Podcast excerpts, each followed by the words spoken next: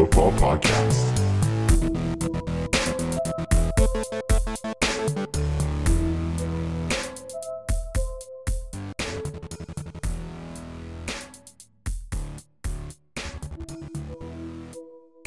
What up, what up, fantasy people? This is the True North Fantasy Football Podcast. I am Travis Seal. I'm back with my co-host Tyrell McLaughlin.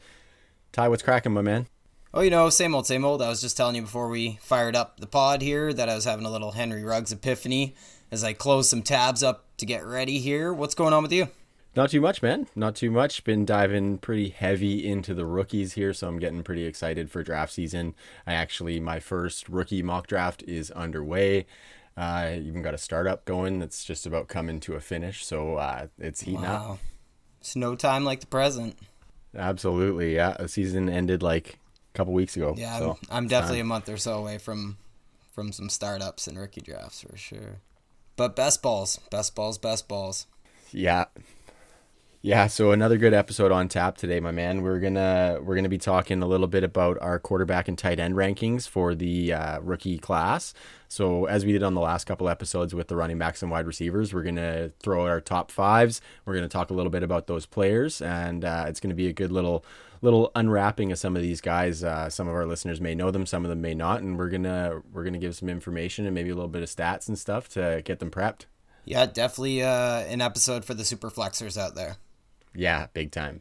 And I, I think for tight end's sake, you know, these guys are pretty unknown right now. So I'm happy to kind of introduce a lot of these guys to people because it, it took a little bit of digging because I didn't watch a lot of tape on tight ends, believe it or not, during the regular season. There's just so much to do N F L-wise. So it's it's been uh, really interesting to dig into these tight ends, and I think a lot of people will be interested by by some of these guys. For sure. After that, we're going to flip over to N F L mode, and we're going to talk a little bit of quarterbacks in uh, in the N F L as well. So we're going to talk about some of the guys that are going to be free agents or potential trade targets, and then we're going to talk about some of the teams that are quarterback needy and kind of where we see them fitting into the landscape of quarterback free agency and the trade market. Yeah, just a, a wild offseason we're about to embark upon. Mm-hmm, can't wait. So shall we embark on these prospects, especially these quarterbacks? Let's go. Let's go. Yep, let's do it. So we're going to talk about, like I said, our top five quarterback and tight end rankings in the first part of the show. So uh, with that, I just want to mention that we are going to have our rankings up on the site within the next week. Uh, so you'll see our rookie rankings to start, and then we'll get our dynasty rankings up uh, shortly after. Uh, we got a little bit of a revamp coming to our rankings page, and we're pretty fired up for that. So uh, yeah, let's get into the quarterbacks. Ty, do you want to give me your number one quarterback? Okay, it is Jalen Hurts. I'm just kidding. It is my number one quarterback is Joe Burrow, no doubt about it. He's six foot four, two hundred sixteen pounds. He's a little bit of an older prospect out of L S U. People might forget he actually started his career at Ohio State. He is from Athens, Ohio, after all. So Joe Burrow, just like Baker Mayfield, just like Kyler Murray, he transferred, and he's going to be a number one overall pick at the quarterback position. And yeah, I mean, he really had a year for the ages, hey, Trav? Yeah, it was it was an unbelievable season. He won the Heisman, of course. He set S E C records in passing yards and passing touchdowns. Uh, threw for, you know, over five thousand yards and sixty touchdowns. So that was pretty unbelievable to see that, and culminated with a national championship, rolling around with a cigar in his mouth like a boss. So uh, it was it was a good year for Joe Burrow. Yeah, completed over seventy-five percent of his passes, and yeah, those sixty touchdowns, sixty-four total touchdowns, including the rushing. And he did all that against one of the most difficult strength of schedules you could have in college too. And Joe Burrow also had the best P F F grade ever given to a quarterback. Uh, when when you ask if he was just a product of that L S U offense or if he's an elite prospect, like, I really do think he is probably an elite prospect. I'd point to a few things, like the fact he had to learn that pro-style offense in just one year. And, you, you know, accuracy is big for me, Trav. It's top of my list. And Burrow's very accurate, mm-hmm. very accurate and instinctively accurate. He makes all the throws, makes most look easy. And he also shows trust in his wide receivers. And he does all that without causing turnovers. He's just super calm, collected, cool. I think protection will be important at the next level. Maybe we can talk some Joe Burrow, Jonah Williams, Bengals stuff at a later date. But yeah, Burrows just makes really good decisions. He goes through his reads, and I really just think a lot of what he does will translate to the next level. Yeah, I love it, man. Um, I'm going to spoil it, and uh, Joe Burrow is my quarterback one as well, uh, for all the reasons you said.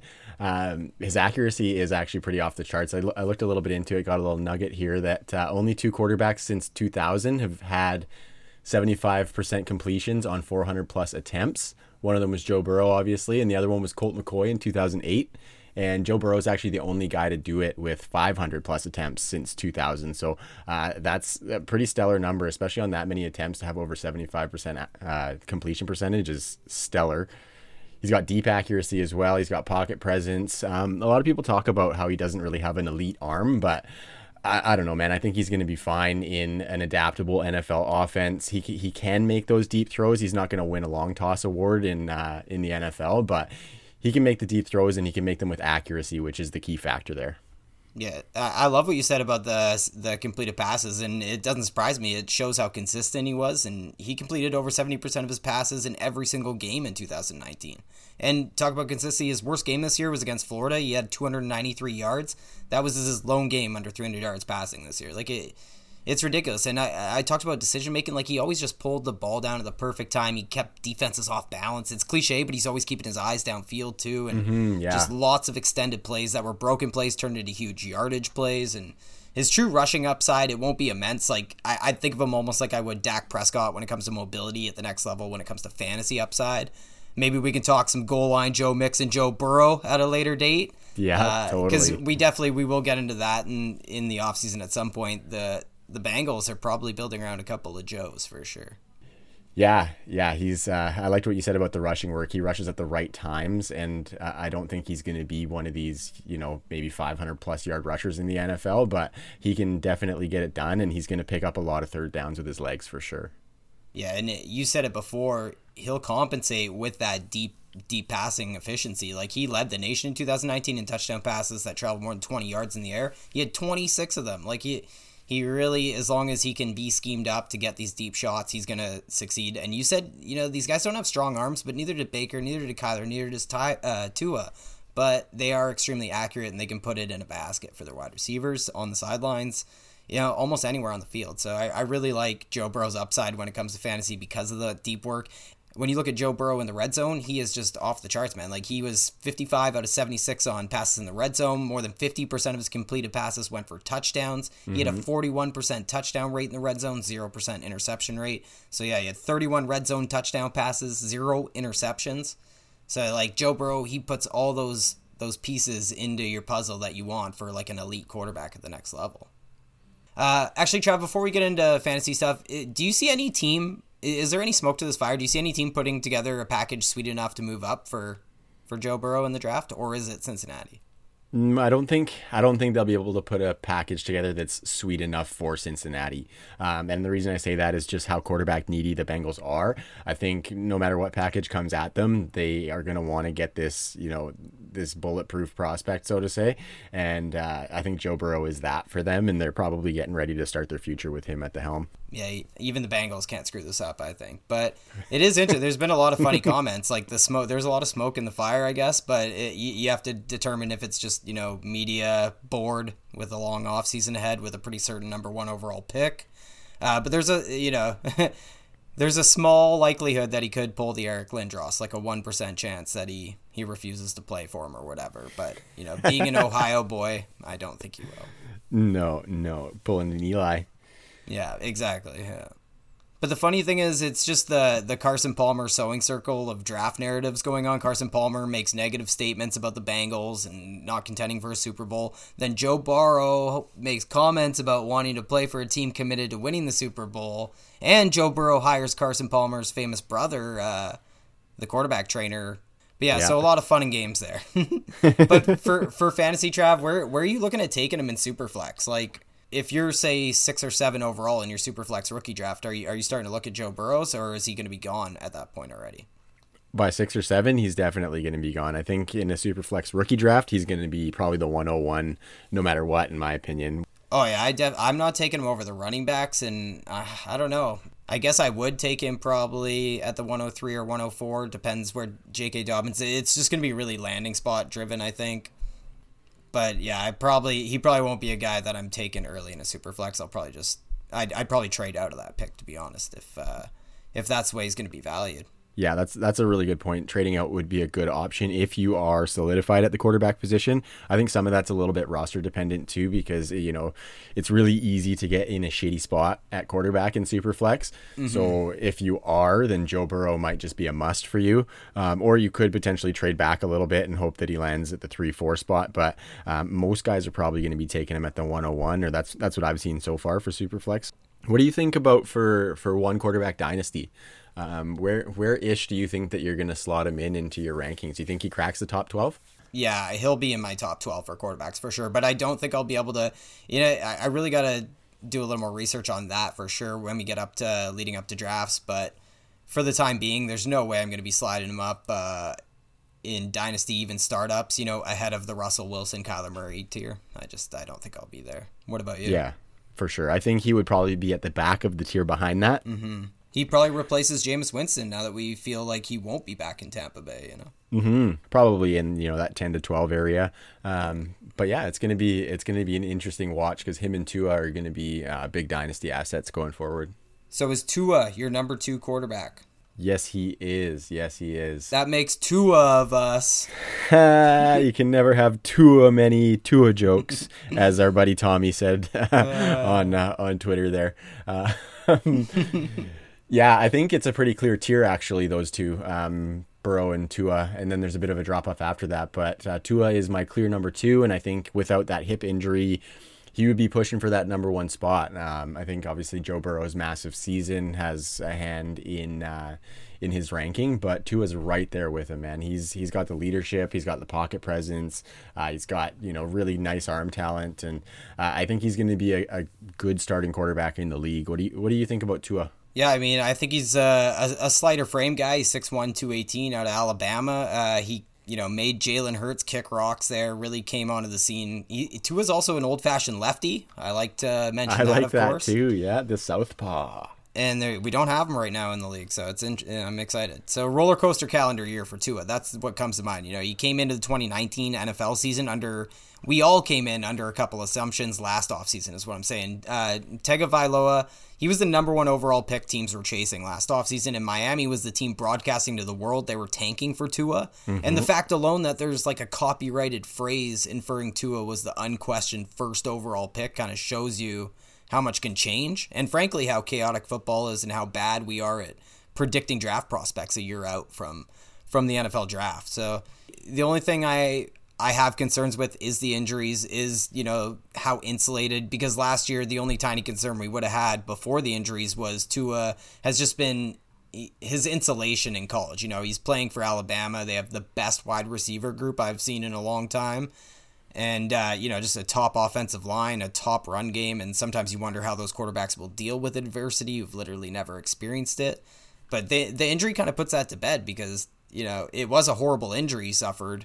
And early talk was that his two thousand twenty season was seriously in jeopardy. It was a dislocated hip, a posterior wall fracture, along with a concussion and broken nose. But he's dealt with injuries and... You know, I, I'm pretty excited that his medical card's coming up positive right now at every every turn. Even this week, we got some positive news on his injury recovery. Yeah, it's looking like he has a real shot to be like ready for this, maybe the start of the season, uh, which is pretty miraculous given the outlook that we had when he was first injured, like you said. So uh, it's going to be interesting to see him in the league, man. It's, it's, there's a lot of question around his draft spot. Like you said, the Dolphins, um, they were tanking for Tua hard, uh, but then we hear a lot about teams maybe wanting to move up and try and take him. Uh, his, his draft spot is going to be is going to be definitely one to monitor. Uh, do you think somebody's going to trade up, or do you think the Dolphins go after him? Uh, do you think they trade up to the two spot and pull a Chicago and just make sure they solidify him, or what? Yeah, I definitely think it's up for debate. I mean, a team should be trading up for Tua, that's for sure. Miami holds a lot of the cards because they draft ahead of teams like Carolina, teams like the Chargers, teams like the Oakland Raiders.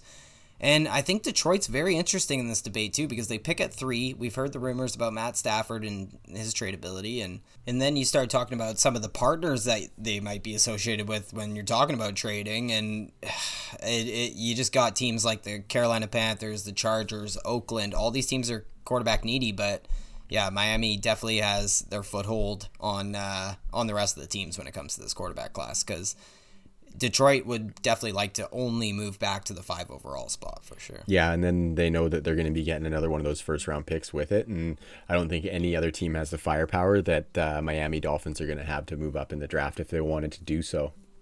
So what about Tua's value? Do you think in in a regular dynasty league that you would put him into the back of your top twelve, or would you you know would you put him more top fifteen in, in a dynasty league? Yeah, I'll put him right behind wherever I put Joe Burrow, I guess. Uh, you know, if if T. Higgins lands in a crap spot, or maybe J K. Dobbins or Jonathan Taylor end up in a Derrick Henry twenty sixteen scenario, like that could bump Joe Burrow and Tua up my board. Like that could be the small difference. Also, it's important to remember Juju, A J. Brown, just because a player looks buried or looks to be in a horrible fantasy spot, overwhelming talent can transcend that. But de- definitely Tua is in the first round for me in Superflex rookie drafts, but I didn't know people were considering these guys at the top half of uh, Superflex rookie draft. I don't know if I'm there. No way. Yeah, I think it's just the quarterback scarcity, but uh, you know, you could you could see them fall a little bit. I think Tua's probably more of a candidate to fall a little than than is Joe Burrow, but we got a lot of rookie mocks to to draft in order to get a gauge on where that value's at. You know, he's going to be a huge target of mine, I think, in redraft Superflex. In that keeper league draft, keep on keeping on, mm-hmm. He might be one of my biggest targets in that draft, maybe seventh round range in that draft. I think I'll be taking advantage. I think there will be a lot of separation or deviation between Joe Burrow and Tua's fantasy value, and I think I'm going to have a lot of them this year.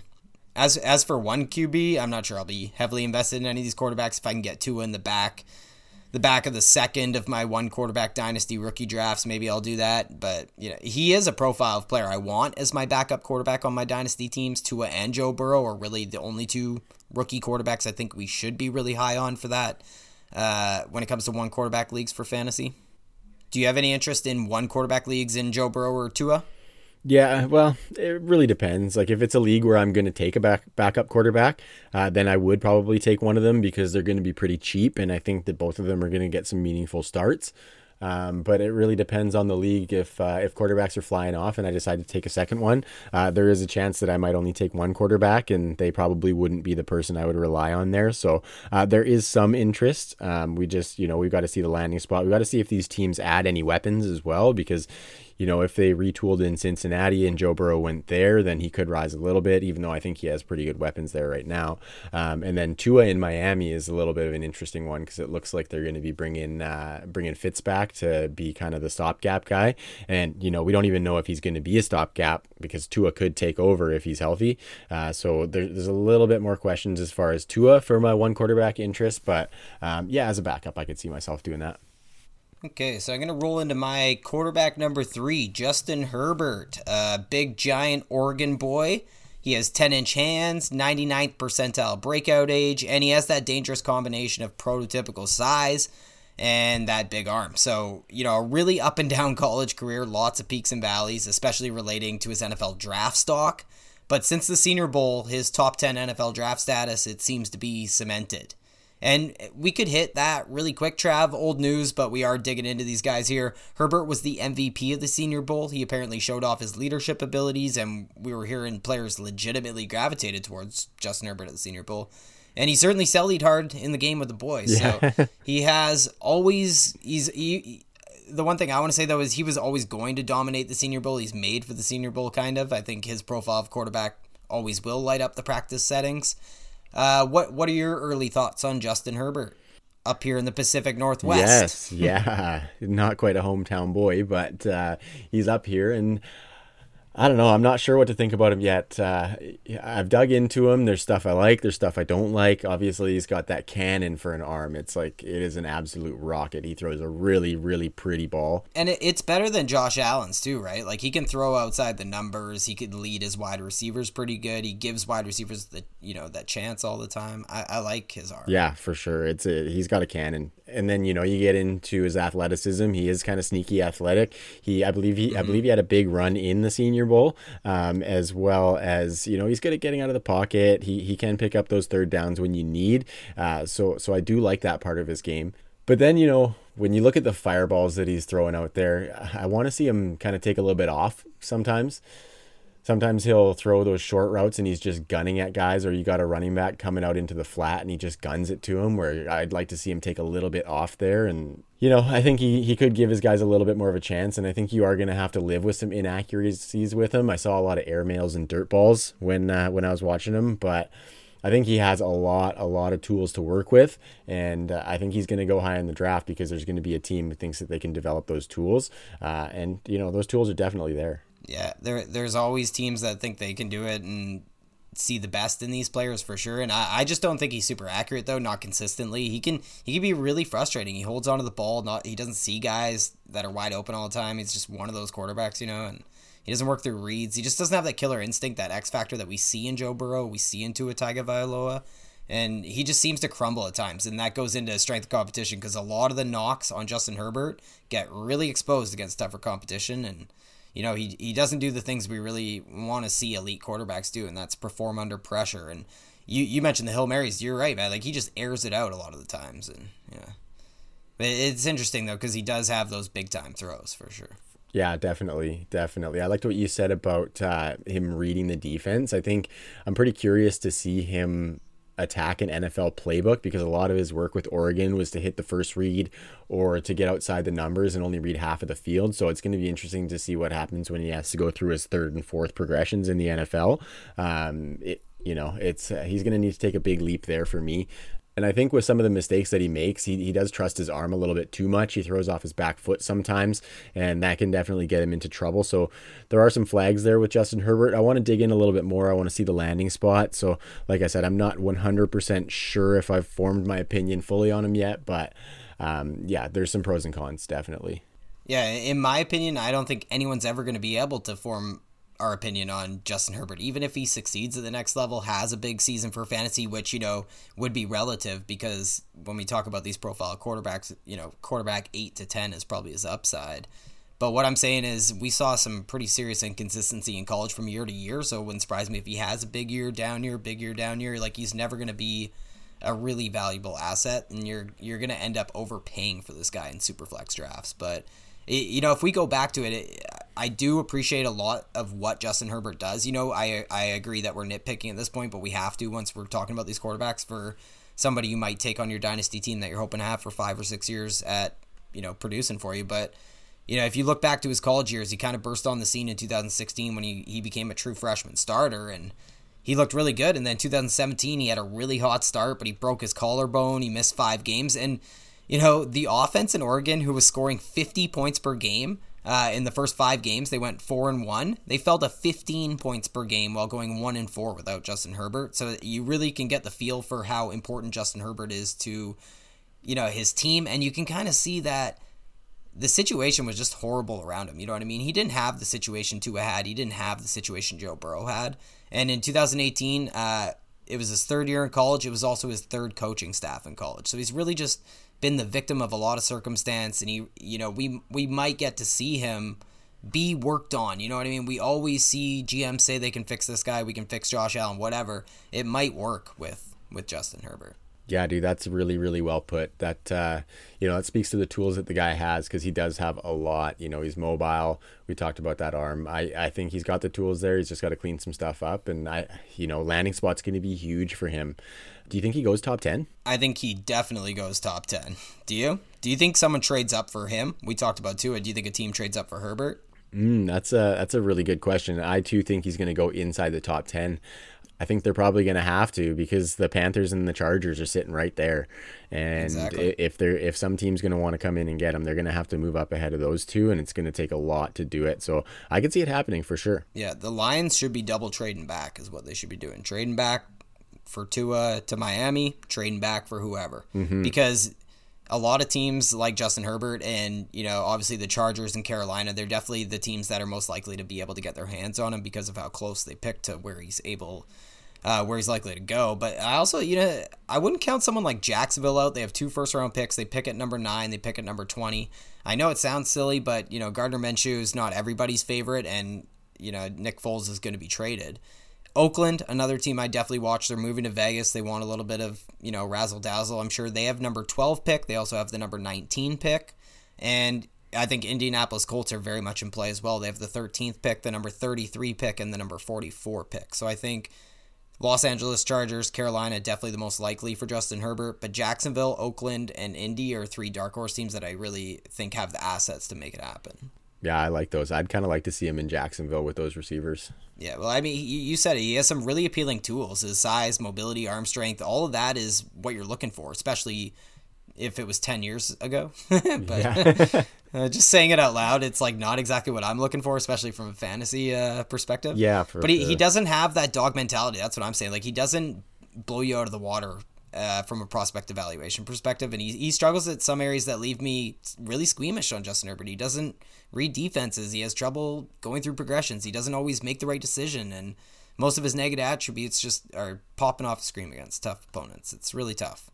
So, Trav, single quarterback, we know we'll have zero shares of Justin Herbert probably yep. in, you know, fantasy redraft or even single quarterback dynasty leagues. I'll take him if he's there in the fourth, but even then I doubt I would. I'll probably take, like, Salvin Ahmed because he's he'll run at four three at the combine, right? And I think the same goes for me for Superflex. And I think if you're doing Superflex best ball drafts before these quarterbacks have landing spots in the N F L draft, I think Tua and Justin Herbert, they're going to be almost the same price. And they'll have similar A D Ps, I think. And in really early F F P C Superflex best balls, Herbert is the quarterback thirty-three and Tua is the quarterback thirty-four. Yeah, that's some pretty good value out of the quarterback two spot, especially because those could be like your third quarterbacks on your roster. So I dig that. Yeah, they definitely would be. Would you rather have Phillip Rivers or take a shot on Justin Herbert? I'm probably taking a shot on Justin Herbert. Why not? What about Gardner Minshew? Ooh, that's that's a good one. Um, that's super landing spot dependent. I think I go Gardner by a little bit. Yeah, I think I'd take Rivers and Gardner before landing spot. And then Ryan Fitzpatrick, Jacoby Brissett, either of those two you want over him? Mm. I'll take both of them over him right now. Yeah, maybe maybe spot, right now, I but I could see that flipping easily. Those are the four quarterbacks going ahead of him in A D P. And what about Andy Dalton going right below Herbert and Tua? Uh, I think I'd probably go Herbert. I'll take Tua over all those guys except Rivers and Minshew. And I actually did take Tua in my first best ball of the year. Nice. I like it. I took Tua in uh, that rookie mock draft that, I'm, that I've been doing um, at the two oh eight in a one quarterback. So not super flex, but at the two oh eight in a one quarterback. So just to show people a little bit of the value that's out there right now. Yeah, I imagine I'll be targeting him in the late second there. So who's your uh, quarterback three? Is it? I guess it is it Justin is Herbert, Justin I imagine. Herbert. Yeah, yeah. So, so who's your quarterback foe? Quarterback foe. I got uh, Jake Fromm from Georgia. Nice, nice. Yeah, I think, you know, he had he had a solid quarterback career at uh, Georgia. He started there as a freshman. Uh, he actually caused Jacob Eason to transfer because Eason had uh, the starting role, got hurt in the first game, and then Jake Fromm took over. And then from there, he just grabbed the bull by the horns. He wasn't, uh, you know, a big numbers guy. He didn't really put up the gaudy stats that Burrow and Tua put up, but uh, he was a really, he was probably like a game manager plus, I would say. He actually only had one game in his college career where he cleared three hundred yards. So, you know, you like to see a little bit more in the stats department, but I think we know what Jake Fromm is. He's not going to be one of those guys that creates. He's going to be a distributor. He's going to need the playmakers around him to kind of elevate him a little bit or hold down their end of the bargain. Uh, but I think in the right offense, he could definitely do that in the N F L.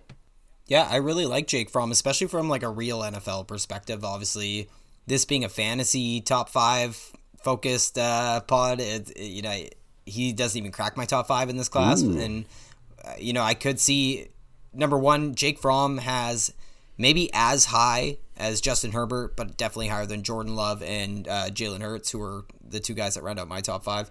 Uh, Jake Fromm has a higher probability of hitting, that's for sure. I'm just not sure the ceiling is there. Top five ceiling in fantasy just won't be a part of anybody's argument no. for Jake Fromm. Yeah, and for me, the fact is his upside's about top twelve-ish, if that. But his upside puts him in a huge tier of quarterbacks that exist, you know, and these quarterbacks we can find every year and even stream for the most part. And I acknowledge Jake Fromm has probably the highest probability of hitting outside of the top three quarterbacks, but his hit just wouldn't be big. You know, I, I really just ended up describing roster construction instead of talking about Jake Fromm. But yeah, I like him more in Superflex, obviously, where quarterbacks like him are very valuable, but quarterbacks like him also end up getting kind of overvalued as well. And I do want I do want quarterbacks in my Superflex rookie drafts, though. That's kind of where the argument really comes into play. But with this class, I'm not sure I'll be able to even keep my word there because of all the wide receivers and running backs. However, we, you know, Trav, like quarterbacks are never cheaper than they are in dynasty startups and rookie drafts. Even if they feel expensive, existing dynasty superflex leagues, uh, quarterbacks are priced way too high. So yeah, you just can't leave yourself needy at quarterback and superflex. Yeah. And, you know, Trav, I also like Jake Fromm much more in six-point passing touchdown leagues. People don't talk about that enough. Six-point passing touchdown leagues can make all the difference between someone like Jake Fromm and Jordan Love in your rankings. Yeah, I like that point because he's not going to give you the rushing upside. So, you know, he he kind of takes an advantage back in those six-point uh, touchdown leagues. I like that. Yeah, and J- Jake Fromm's good, man. Like, his P F F grade was above eighty in all three seasons. You know, I kind of thought he might go back for, to college this year, to be honest. But, you know, I, I think we could agree that he needs good landing spot mm-hmm. and high draft capital to get my attention for fantasy, like, to really grab our attention. Yeah, for sure. I think that's kind of the backbone of me having him ranked this high. Um, I, I totally agree with what you say about his fantasy ceiling not being that high, but I think the draft capital is probably going to help him get some starts, um, which is more than I can say for the next couple guys on my list. So that's kind of, kind of why I have him at the four spot.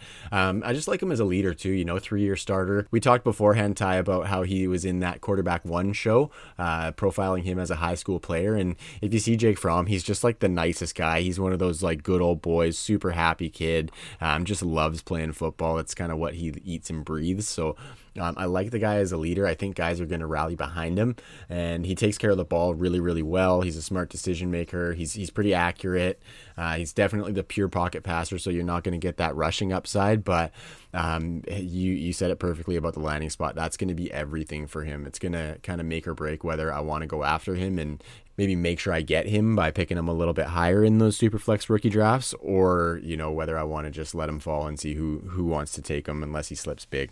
Yeah, and it's weird because we just haven't heard a lot of uh, teams connected to Jake Fromm yet, because we've heard a lot of teams connected to a lot of these quarterbacks so far.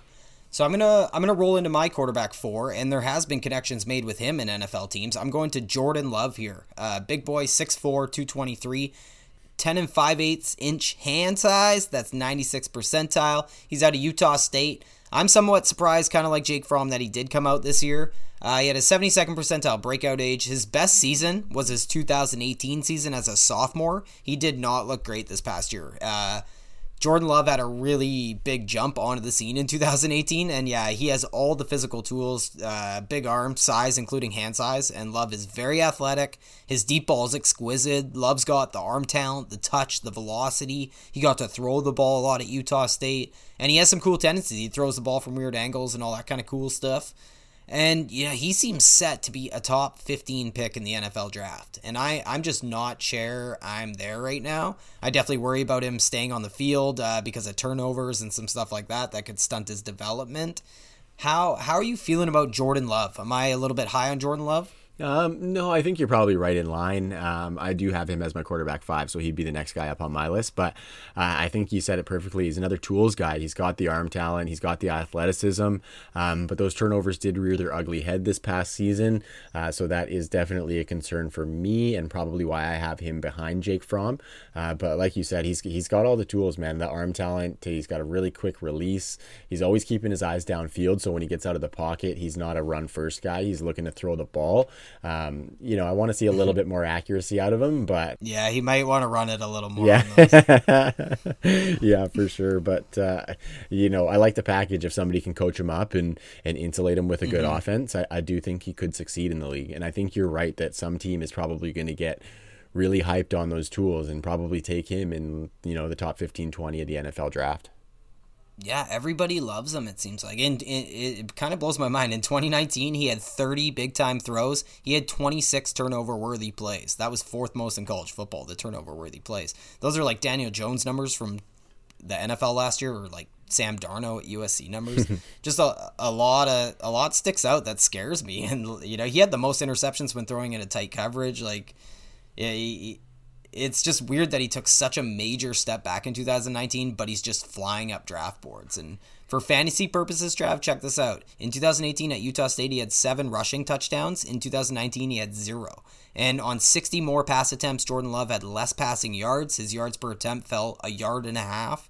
And he had almost half as many touchdowns, from thirty-nine total touchdowns in twenty eighteen down to twenty in two thousand nineteen. And he threw almost three times as many interceptions in two thousand nineteen as he had in his previous twenty-five games of his college career combined. He had six interceptions in both twenty seventeen and twenty eighteen. He threw seventeen picks last year.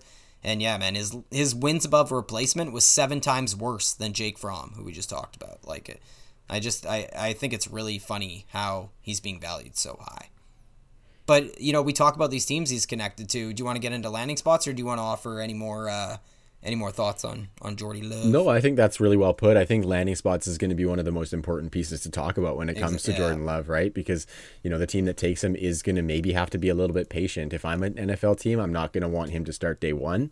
Um, but it really depends on that team and how needy they are. So what do you think some good spots for him? Well, you know, a lot of this is kind of projections. Like, having Jordan Love at four over Jalen Hurts is kind of just projecting for draft capital. I like Jalen Hurts more as a prospect, to be honest. I think, you know, he has a higher floor as well for fantasy, but he could get drafted three rounds later than Jordan Love. So just like that, I'm kind of predicting where he could go. It's not where I want him to go. I want him to go to the Steelers, but, you know, they just don't have the draft capital to make that happen. So I think Indianapolis makes a lot of sense, especially because they, they've been rumored to be willing to use that first round pick to take Jordan Love. So, and he had most of his, I, I don't even think it's a very good landing spot, because he had most of his production on ten plus yard throws, whereas wide receiver also had separation. Like, both of those things had to occur. And lots of dots are being connected between Love and Indianapolis, and T Y. Hilton seems like a player who can create that separation, with Frank Reich being more than capable of designing those plays. But, you know, it's not two thousand seventeen anymore, and Hilton's hitting thirty years old. Durability is a concern. I'd kind of rather see the Raiders spend one of their first round picks on him for fantasy purposes. What do you think of that? Vegas, I like that. I think that would be definitely a hot John Gruden pick going into Vegas, uh, going into that Death Star Stadium to build a little bit of buzz. That would be a, be a pretty interesting landing spot to pair him up with old Chucko. Um, but personally, I think Indy is probably the best case Ontario. They've got a good offensive line. Uh, they got mm-hmm. T Y. Hilton, um, who I still like, and I think he can still produce a little bit. And then uh, I think we both kind of like Paris Campbell. He didn't show too much in his rookie year, but I think he can probably progress, especially in that Frank Reich offense. So I think for me, Indy is kind of the best spot for him.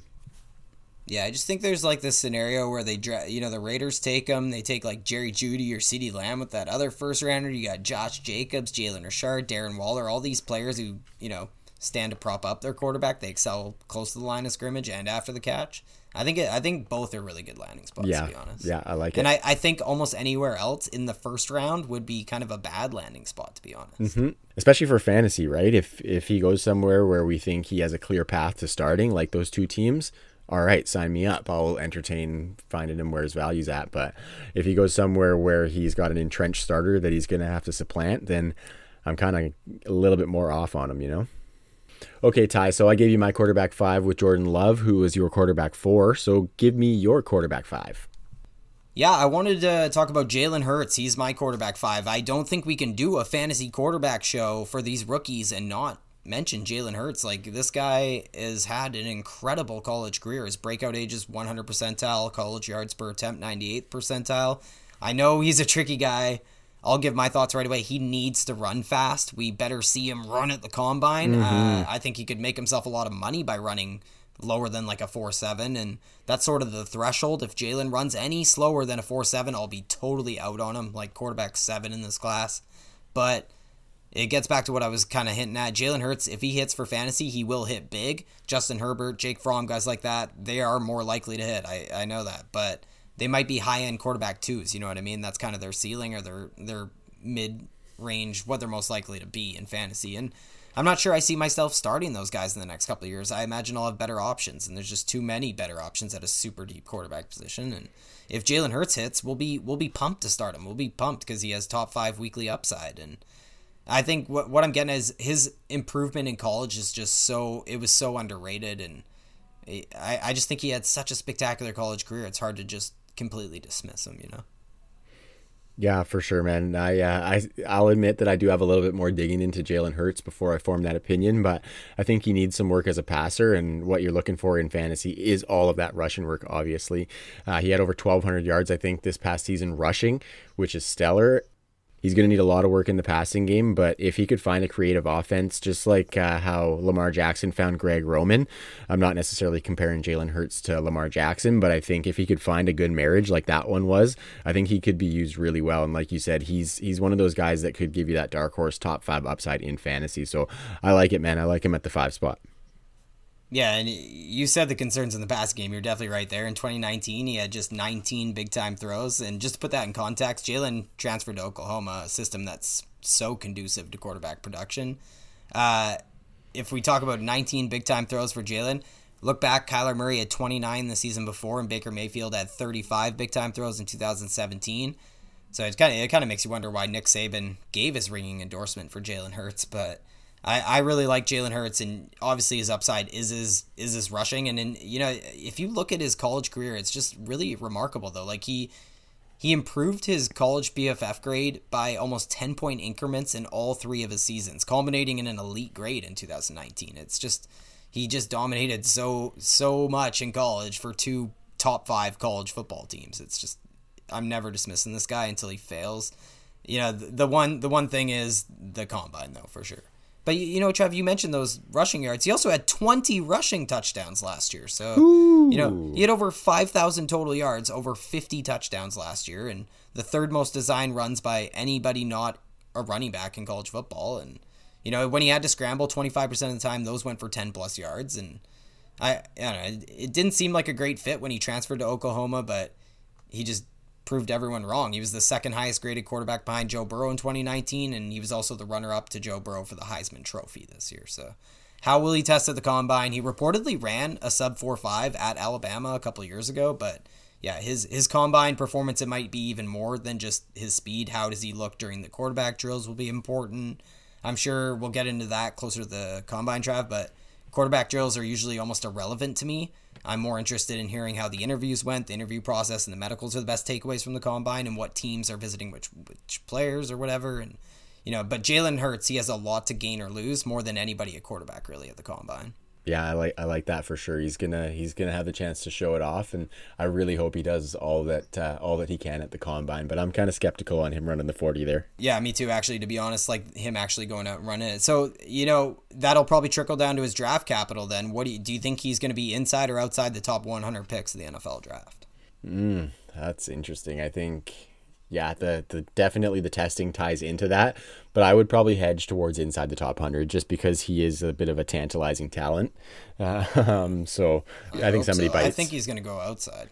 You think he's going outside? Yeah, I think he's probably going to go in the fourth round or something. And, you know, I hope somebody steps up. I just think it's such a deep draft class this year that we won't see like the Christian Hackenbergs. But, you know, if that it's really sad for it's devastating, to be honest, for fantasy purposes. With his profile in college production, if he was to get top fifty draft capital, he would have historical comps to like Dak, Tyrod, Lamar Jackson, Russell Wilson, like really high-end fantasy producers. But he would need that third, you know, trifecta or whatever from Zelda. And that's the draft capital. Yeah, exactly. So that's all I got on the quarterback. Should we hit the tight ends? So why don't you hook up your tight end one? Okay, my tight end one is the easy one. Uh, I don't have any debates to have with myself at tight end this year, really. Hunter Bryant out of Washington. He's six foot two, almost two hundred forty pounds, so a total inline tight end, like a one hundred percent receiving tight end. And get ready to hear this all offseason. Hunter Bryant comps to Evan Ingram. He's also young, and he just had a huge breakout last year. He saw twenty percent market share in twenty nineteen, over fifty catches, over eight hundred yards receiving. If we had to find something to say negative about Hunter Bryant, I'll question his touchdown nose. Having just three touchdowns and over twenty percent of your team's targets as a tight end, uh, over eighty targets last year, that's kind of disappointing. And for rookie tight ends, we know the lack of production. So usually I pass on tight ends in rookie drafts and obviously in redraft. Uh, but, you know, I'm I'm really interested in Hunter Bryant this year. Who's your tight end one? My tight end one right now is actually Cole Kmet. Uh, so a little bit different from you. Hunter Bryant is actually my tight end too. Uh, but I like Cole Kmet. He's a big boy. He moves really well for his size.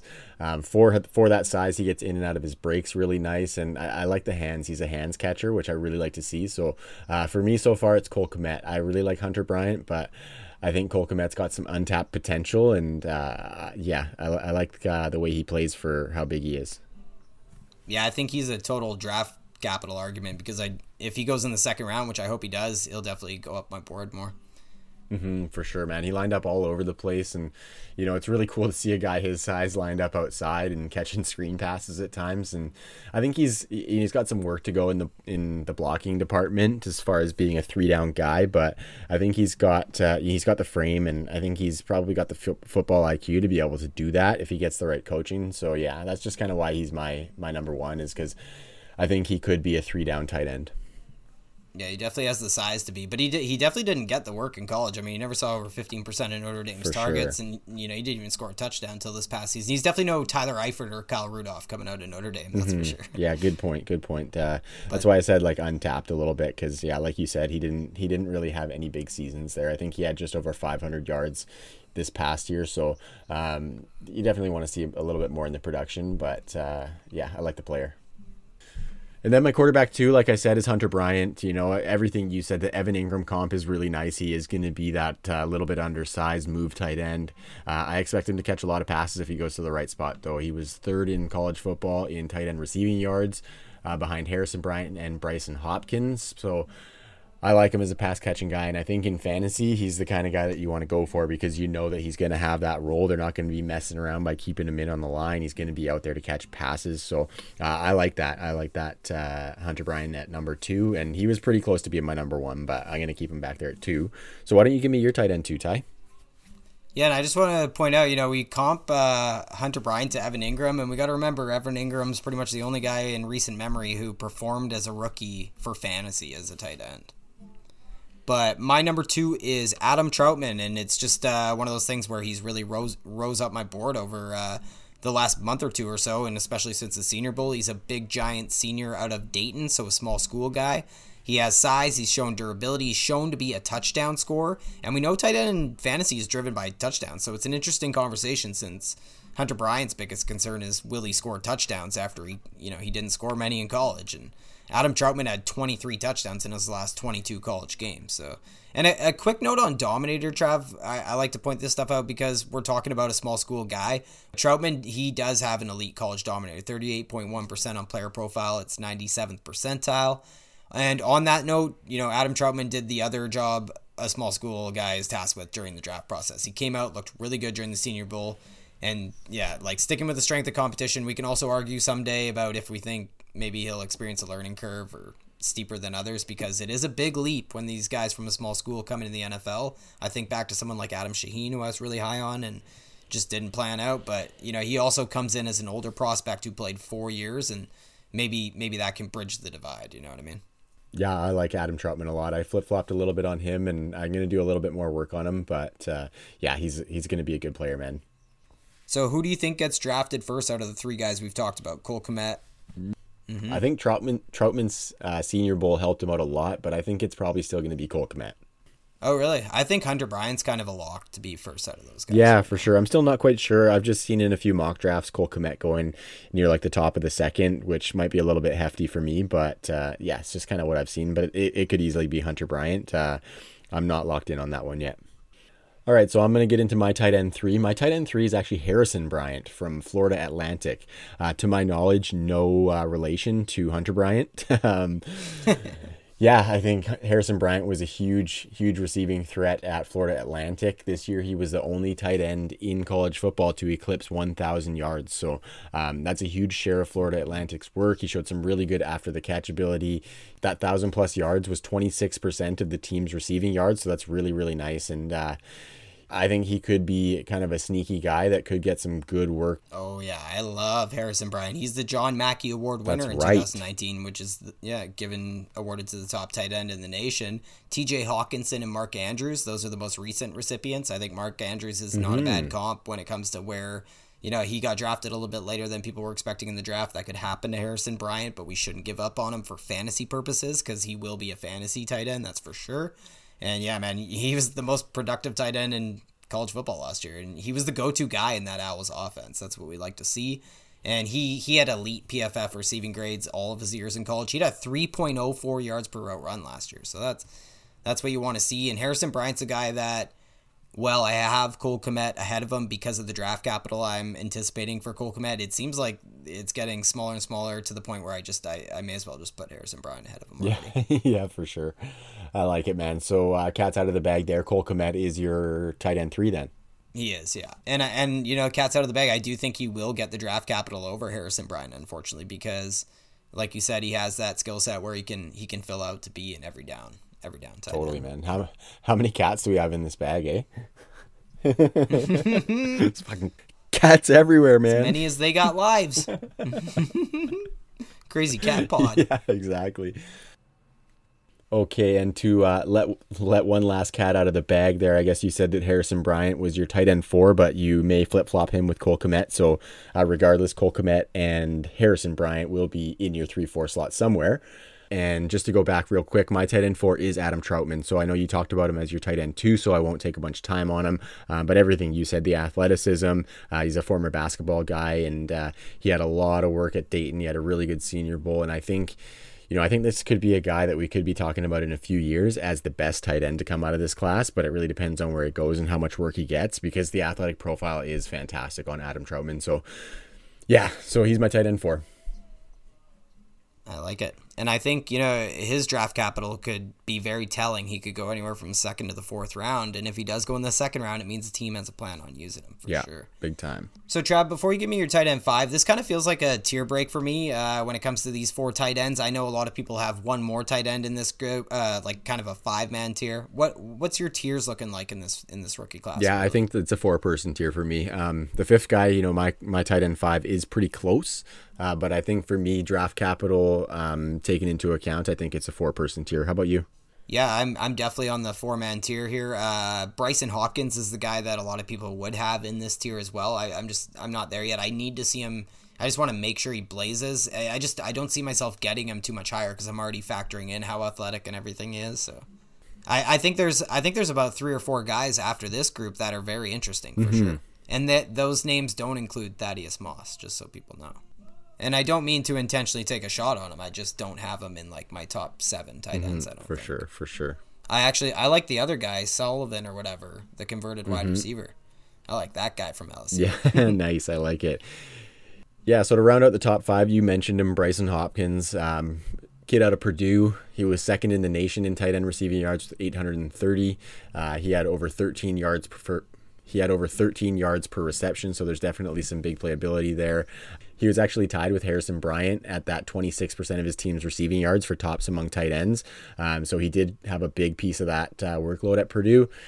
And yeah, I just think he's a bit of a load to bring down. I could see him having some really good after the catch ability, and he's a decent blocker. So uh, depending where he goes, depending on draft capital, um, some teams could have him in a in a five-person tier where we have that four-person tier. But uh, what do you think about Bryson Hopkins? Is he your tight end five? Yeah, I mean, Bryson Hopkins is he's not in my top five. He's just outside of it. He is my tight end six or seven. I haven't really decided in my six and seven range here yet, but he just doesn't he doesn't check any of the boxes when it comes to metrics and stuff. I know it's kind of a, a cop-out because I haven't watched a lot of his tape.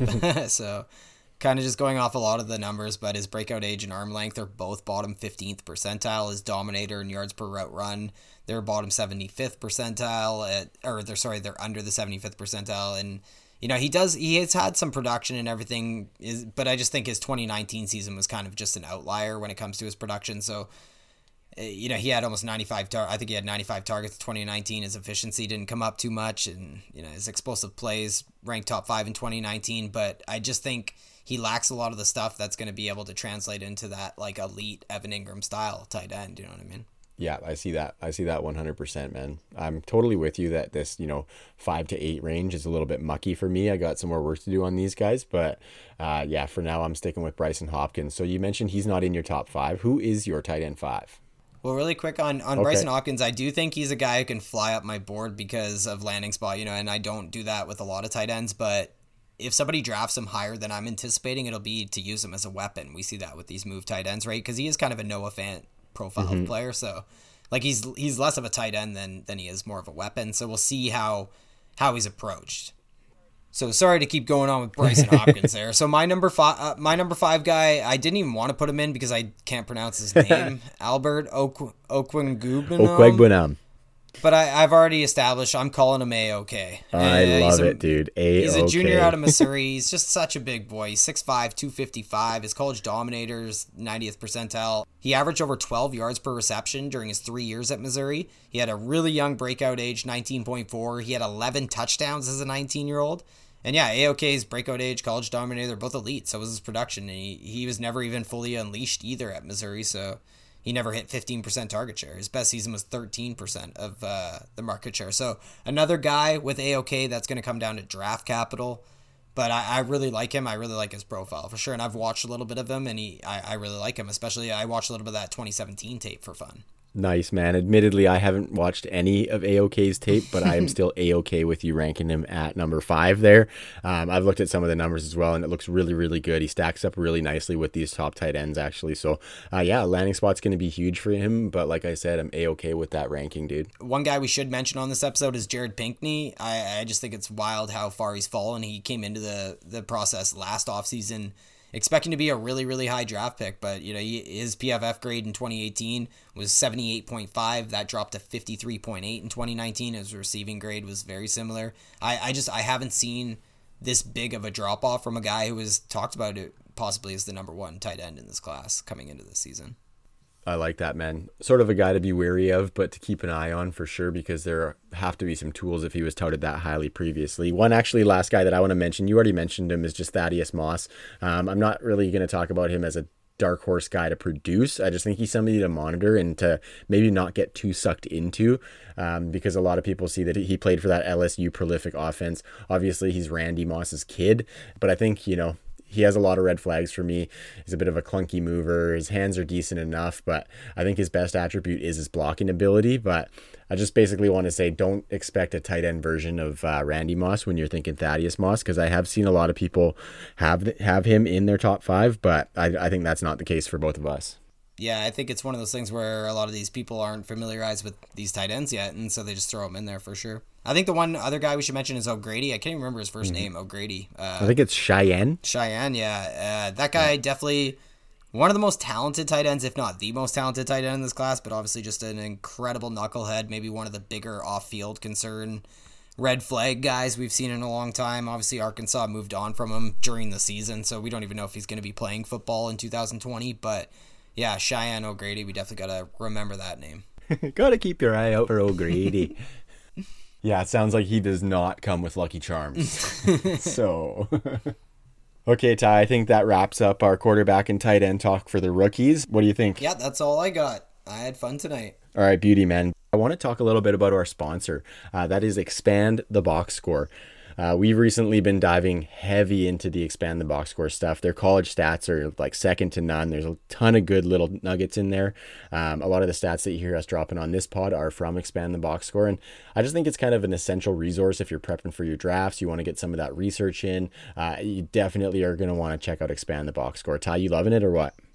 I am digging it one hundred percent. The database is always open. Yeah, so along with that, we just want to let our listeners know that if you do decide to go get Expand the Box Score, and I personally recommend the college football and N F L package. Um, so usually it's twenty bucks per, say, league.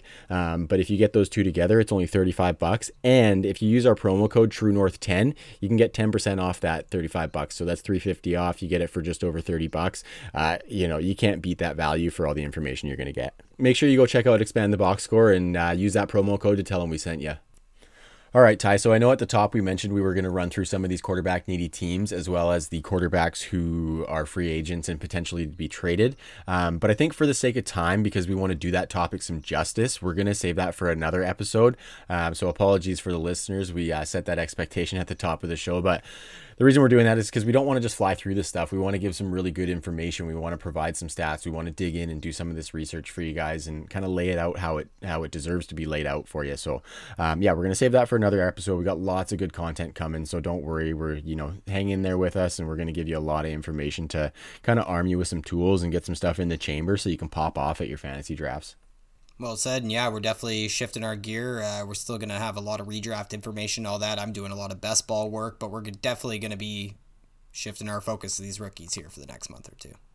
Yeah, it's so much fun to dive in. Hey, real quick, Ty, you mentioned that uh, you're diving into best balls, and I just want to let the listeners know that Ty actually started a little bit of a best ball pod series. So he posted an episode uh, tonight. We're recording on Tuesday night, and Ty dropped the pod on Monday. It's uh, it's a best ball live draft. So Ty gives you a glimpse into his process, into his thoughts when he's going through a live best ball. It's uh, it's pretty awesome to hear him there. He's, you know, a couple bong hoots peppered in here and there between his picks, but he really gets into the process and how he builds a roster, and he goes through the other guys' picks in his uh, in the draft and tells you why those may be good or not so good picks, or or what he would have done there. So um, it's a really, really good listen into the process, like I said. And as somebody who's going to be getting a little bit heavier into best ball myself this year, it's really nice to hear him work through that draft and give different situations or why he picked this position over a different position at which spot in the draft. So yeah, Ty, those that's a really good pod, and uh, I'm excited to hear what you got for the best ball stuff. Yeah, I'll just there'll be stuff for beginners, you know, medium, experts, all that stuff for when it comes to best ball. I'll do some intro stuff. I'll do a lot of uh, you know, A D P analysis, hit rates, you know, win rates from last year, all that kind of stuff. I love it. The nerd stuff that we all love, right? You know it. This it. is the life we chose. Yeah, exactly. Exactly. Don't touch my stapler. Okay, so with that, we're going to ride out. We want to just say thanks to all of our listeners. We really, really appreciate you taking the time to listen to the pod. Even if you don't listen, hit the website, give us a download. We don't care. It helps the numbers, and we really appreciate it. Um, yeah, so you can check that out on true north f f b dot com. Don't forget to follow us on Twitter at true north f f b. My Twitter handle is at T C O fourteen. Ty, where are you at? I am at T N F F Tyrell, and yeah, make sure you follow the website and, uh, you know, just subscribe, go into your settings, delete after one week. Yep, giddy up. All right, so thanks. We'll see you guys next week. Peace.